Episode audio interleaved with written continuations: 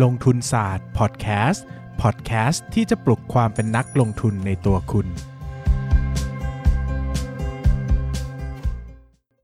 สวัสดีครับ ยินดีต้อนรับเข้าสู่รายการลงทุนศาสตร์พอดแคสต์รายการที่จะชวนทุกคนพัฒนาความรู้ด้านการเงินและการลงทุนไปด้วยกัน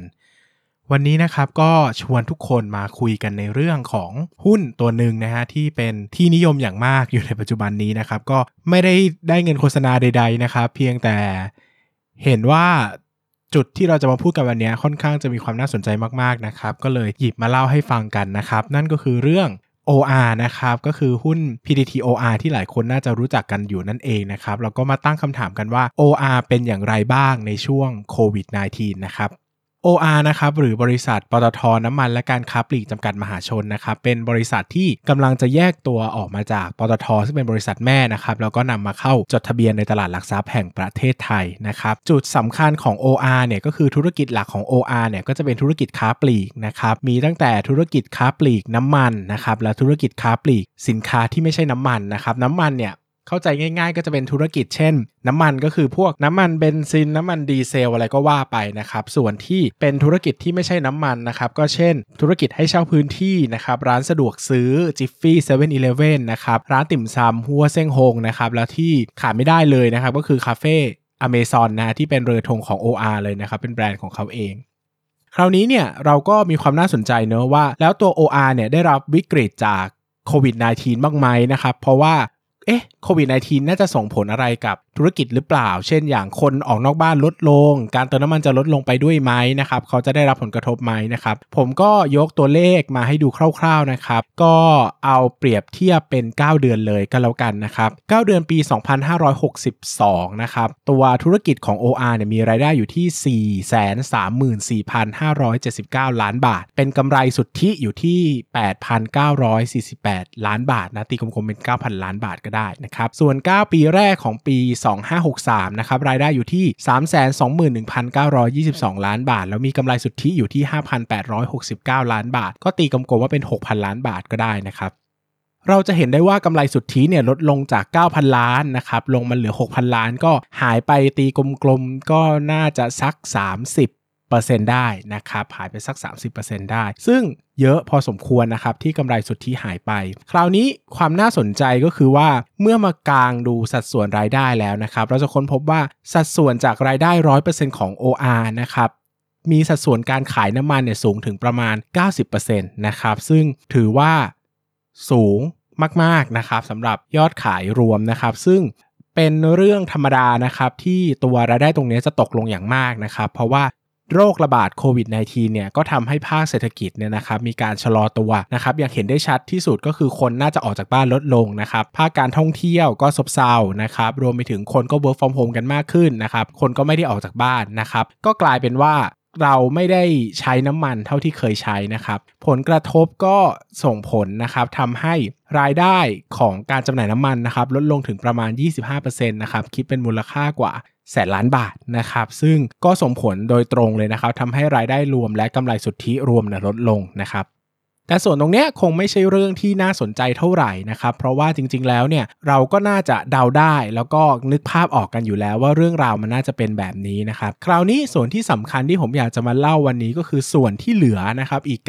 9.2%ที่ไม่ได้มาจากการขายน้ำมันในประเทศเนี่ยนะครับเป็นรายได้ก้อนเล็กนะครับที่เรียกว่า non oil นะครับก็คือค่าใช้จ่ายรายได้จากการขาย สินค้าต่างๆ ที่ไม่ใช่น้ำมันอย่างที่ผมบอกไปแล้ว ไม่ว่าจะเป็นร้านสะดวกซื้อร้านอาหาร ร้านกาแฟ ให้เช่าพื้นที่เป็นต้นนะครับ รายได้ก้อนนี้พูดได้เลยว่าแทบจะไม่ได้รับผลกระทบจากวิกฤตโควิด -19 เลย ถ้าดูในเชิงของเออเทียบ year on year นะครับ แล้วก็ความน่าสนใจก็คืออย่างที่ผมบอกไปนะครับว่าธุรกิจน้ำมันเนี่ยนะครับเป็นธุรกิจที่รายได้สูงแต่กำไรต่ำนะครับเพราะว่าตัวราคาน้ำมันเนี่ยมันแพง แต่ตัวกำไรที่ปั๊มน้ำมันจะได้จริงๆเนี่ยสักประมาณ 1%เท่านั้นนะครับเช่นเราไปเติมน้ำมันที่ปั๊มน้ำมันสักพันบาทเนี่ยนะครับตัวกำไรที่ปั๊มน้ำมันจะได้จริงๆอยู่ที่ประมาณ10 บาทเท่านั้นนะครับหักนู่นนี่นั่นหมดแล้วนะซึ่งมันสัดส่วน อัตรากำไรสุทธิเนี่ยมันต่ำแต่อย่าลืมว่าคนเราเนี่ยบินค่าเติมน้ำมันเนี่ยมันสูงนะครับแล้วเติมน้ำมันทีเป็นพันสองพันเนาะไม่เหมือนร้านอาหารที่บางทีเราซื้อที่ละ 30 40 บาทก็ได้นะครับ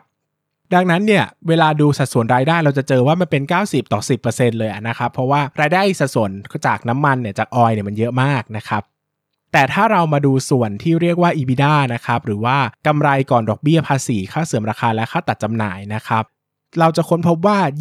25%ของ EBITDA รวมของบริษัทเนี่ยมาจากสัดส่วนที่เป็น non oil นะครับ คิดสภาพตามนะครับว่ารายได้ของ non oil เนี่ยคิดเป็นแค่ 10%เท่านั้น แต่มีสัดส่วนแบ่งไปถึง EBITDA เนี่ยถึง 25%นะครับ นั่นแปลว่ามีสัดส่วนค่อนข้างจะสูงมากเลยนะครับ แล้วก็กลุ่ม non oil เนี่ยเป็นกลุ่มที่สามารถมีความสามารถในการทำกำไรได้ดีนะครับ อย่างที่ผมบอกไปว่าเป็นกลุ่มร้านอาหาร ร้านสะดวกซื้อเช่าพื้นที่นะครับ ความสามารถในการทำกำไรก็จะสูงกว่าอยู่แล้วนะครับ และรายได้ส่วนนี้เนี่ยก็ได้รับผลกระทบจากโควิด -19 น้อยมากนะครับ เมื่อเราไปดูในงบการเงินงวด 9 เดือนของปี 2563 เนี่ย เราจะเห็นว่าธุรกิจกลุ่มนอนออยเนี่ยจะมีรายได้อยู่ที่ 12,249 ล้านบาทนะครับ ในขณะที่งวด 9 เดือนของปี 2562เนี่ยมีรายได้อยู่ที่ 12,449 ล้านบาทนะครับก็เรียกได้ว่าแทบจะไม่แตกต่างกันเลยโอเค อาจจะลดลงแต่มันลดลงในสัดส่วนที่น้อยมากจนไม่มีนัยสำคัญนะครับก็เรียกได้ว่าแทบที่จะคงที่นะครับและได้รับผลกระทบน้อยมากนะครับซึ่งอันนี้เป็นจุดเด่นที่น่าสนใจนะครับมันก็เป็นการค่อนข้างจะบ่งบอกนิดนึงนะครับว่าสัดส่วนรายได้ตรงนี้หรือธุรกิจนอนออยตรงนี้เนี่ยมีความแข็งแกร่งทนทานต่อสภาพเศรษฐกิจอยู่พอสมควรเลยนะครับซึ่งถ้าเรามา เจาะลงไปในรายได้กลุ่มอาหารและเครื่องดื่มโดยเฉพาะนะครับ เราจะค้นพบว่าทั้งรายได้และ EBITDA นะครับทั้งรายได้และ EBITDA ของกลุ่มธุรกิจนี้เพิ่มขึ้นด้วยนะครับ จากแบรนด์ที่เราคุ้นเคยกันดีไม่ว่าจะเป็นคาเฟ่อเมซอนนะครับ Texas Chicken นนะครับพวกซึ่งฮงติ่มซำหรือว่าร้านชา p o l i t y นะครับ ซึ่งซึ่งตัว ภาพรวมของทั้งหมดนี้นะครับก็เราจะเห็นได้ว่าตัวส่วนอาหารและเครื่องดื่มเนี่ยจะมีรายได้ค่อนข้างดีนะครับ ส่วนที่มีรายได้ลดลงเนี่ยก็จะมาส่วนจากการรายได้จากร้านสะดวกซื้อและให้เช่าพื้นที่นะครับก็มีแนวโน้มลดลงนะครับจาก 5,633 ล้านบาท ในในงวด 9 เดือนปี 62เนี่ยลดมาเหลือ 4,852 ล้านบาท ในงวด 9 เดือน 63นะครับก็ตรงนี้ก็ต้องเข้าไปแกะดูนะครับว่ามันเกี่ยวข้องกับอะไรนะครับแต่ก็อาจจะได้รับผลกระทบจากการลดค่าาเช่าหรือเปล่านะครับ รวมไปถึงเรื่องของการที่คนอาจจะแวะปั๊มน้ำมันลดลงนะครับ ตัวรายได้ของร้านสะดวกซื้อพวกนี้ก็อาจจะลดลงก็ได้นะครับ แต่ตัว คาเฟ่อื่นๆ ก็อาจจะมีพวก Delivery หรือเปล่านะครับ อันนี้ก็คงต้องไปหาคำตอบกันนะครับแต่โดยภาพรวมเนี่ยนะครับวันนี้ที่เรามาชวนคุยกันเนี่ยเราก็จะชวนคุยให้เห็นภาพหลักๆ ของ OR นะครับหรือธุรกิจใดๆก็ตามนะครับว่าความจริงแล้วเนี่ยธุรกิจเนี่ยมันมีหลายส่วนเนาะนะครับมันไม่ได้ฟิกซ์อยู่ครับแค่ธุรกิจอย่างใดอย่างหนึ่งอย่างที่ผมบอกไปว่าตัว OR เนี่ยนะครับมีรายได้จากน้ำมันสูงถึง 90%ก็จริง แต่เขามีรายได้จาก อื่น ๆ ที่ไม่ใช่น้ำมันอีกประมาณ 10%นะครับ ซึ่งถ้าเราลงไปแกะดูในรายละเอียดแล้วเนี่ยเราจะค้นพบว่าความอ่อนไหวต่อสภาพเศรษฐกิจ หรือลักษณะธุรกิจที่เขาทำเนี่ยก็แตกต่างกันนะครับรวมไปถึงความสามารถในการทำกำไรก็แตกต่างกันอีกด้วย อย่างที่ผมเล่าไปว่า ส่วนที่ไม่ใช่น้ำมันเนี่ยนะครับมีสัดส่วนรายได้แค่ 10%แต่เป็นส่วนแบ่ง EBITDA สูงถึง 25%แล้วก็เป็นส่วนภาคธุรกิจที่ได้รับผลกระทบค่อนข้างน้อยจากวิกฤตโควิด -19 ด้วยนะครับดังนั้นเนี่ยก็เป็นให้ไอเดียแล้วกันนะครับว่าเวลาจะแกะดูงบดูธุรกิจใดๆนะครับก็อย่าลืมแกะเข้าไปถึงรายละเอียดของธุรกิจแต่ละธุรกิจด้วยนะครับ เราอาจจะค้นพบว่าแต่ละธุรกิจของบริษัทเนี่ยมีคุณค่าไม่เท่ากันนะครับ มันก็จะส่งไป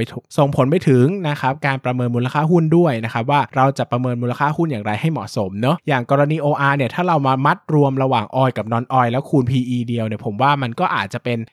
ภาพที่ ไม่ค่อย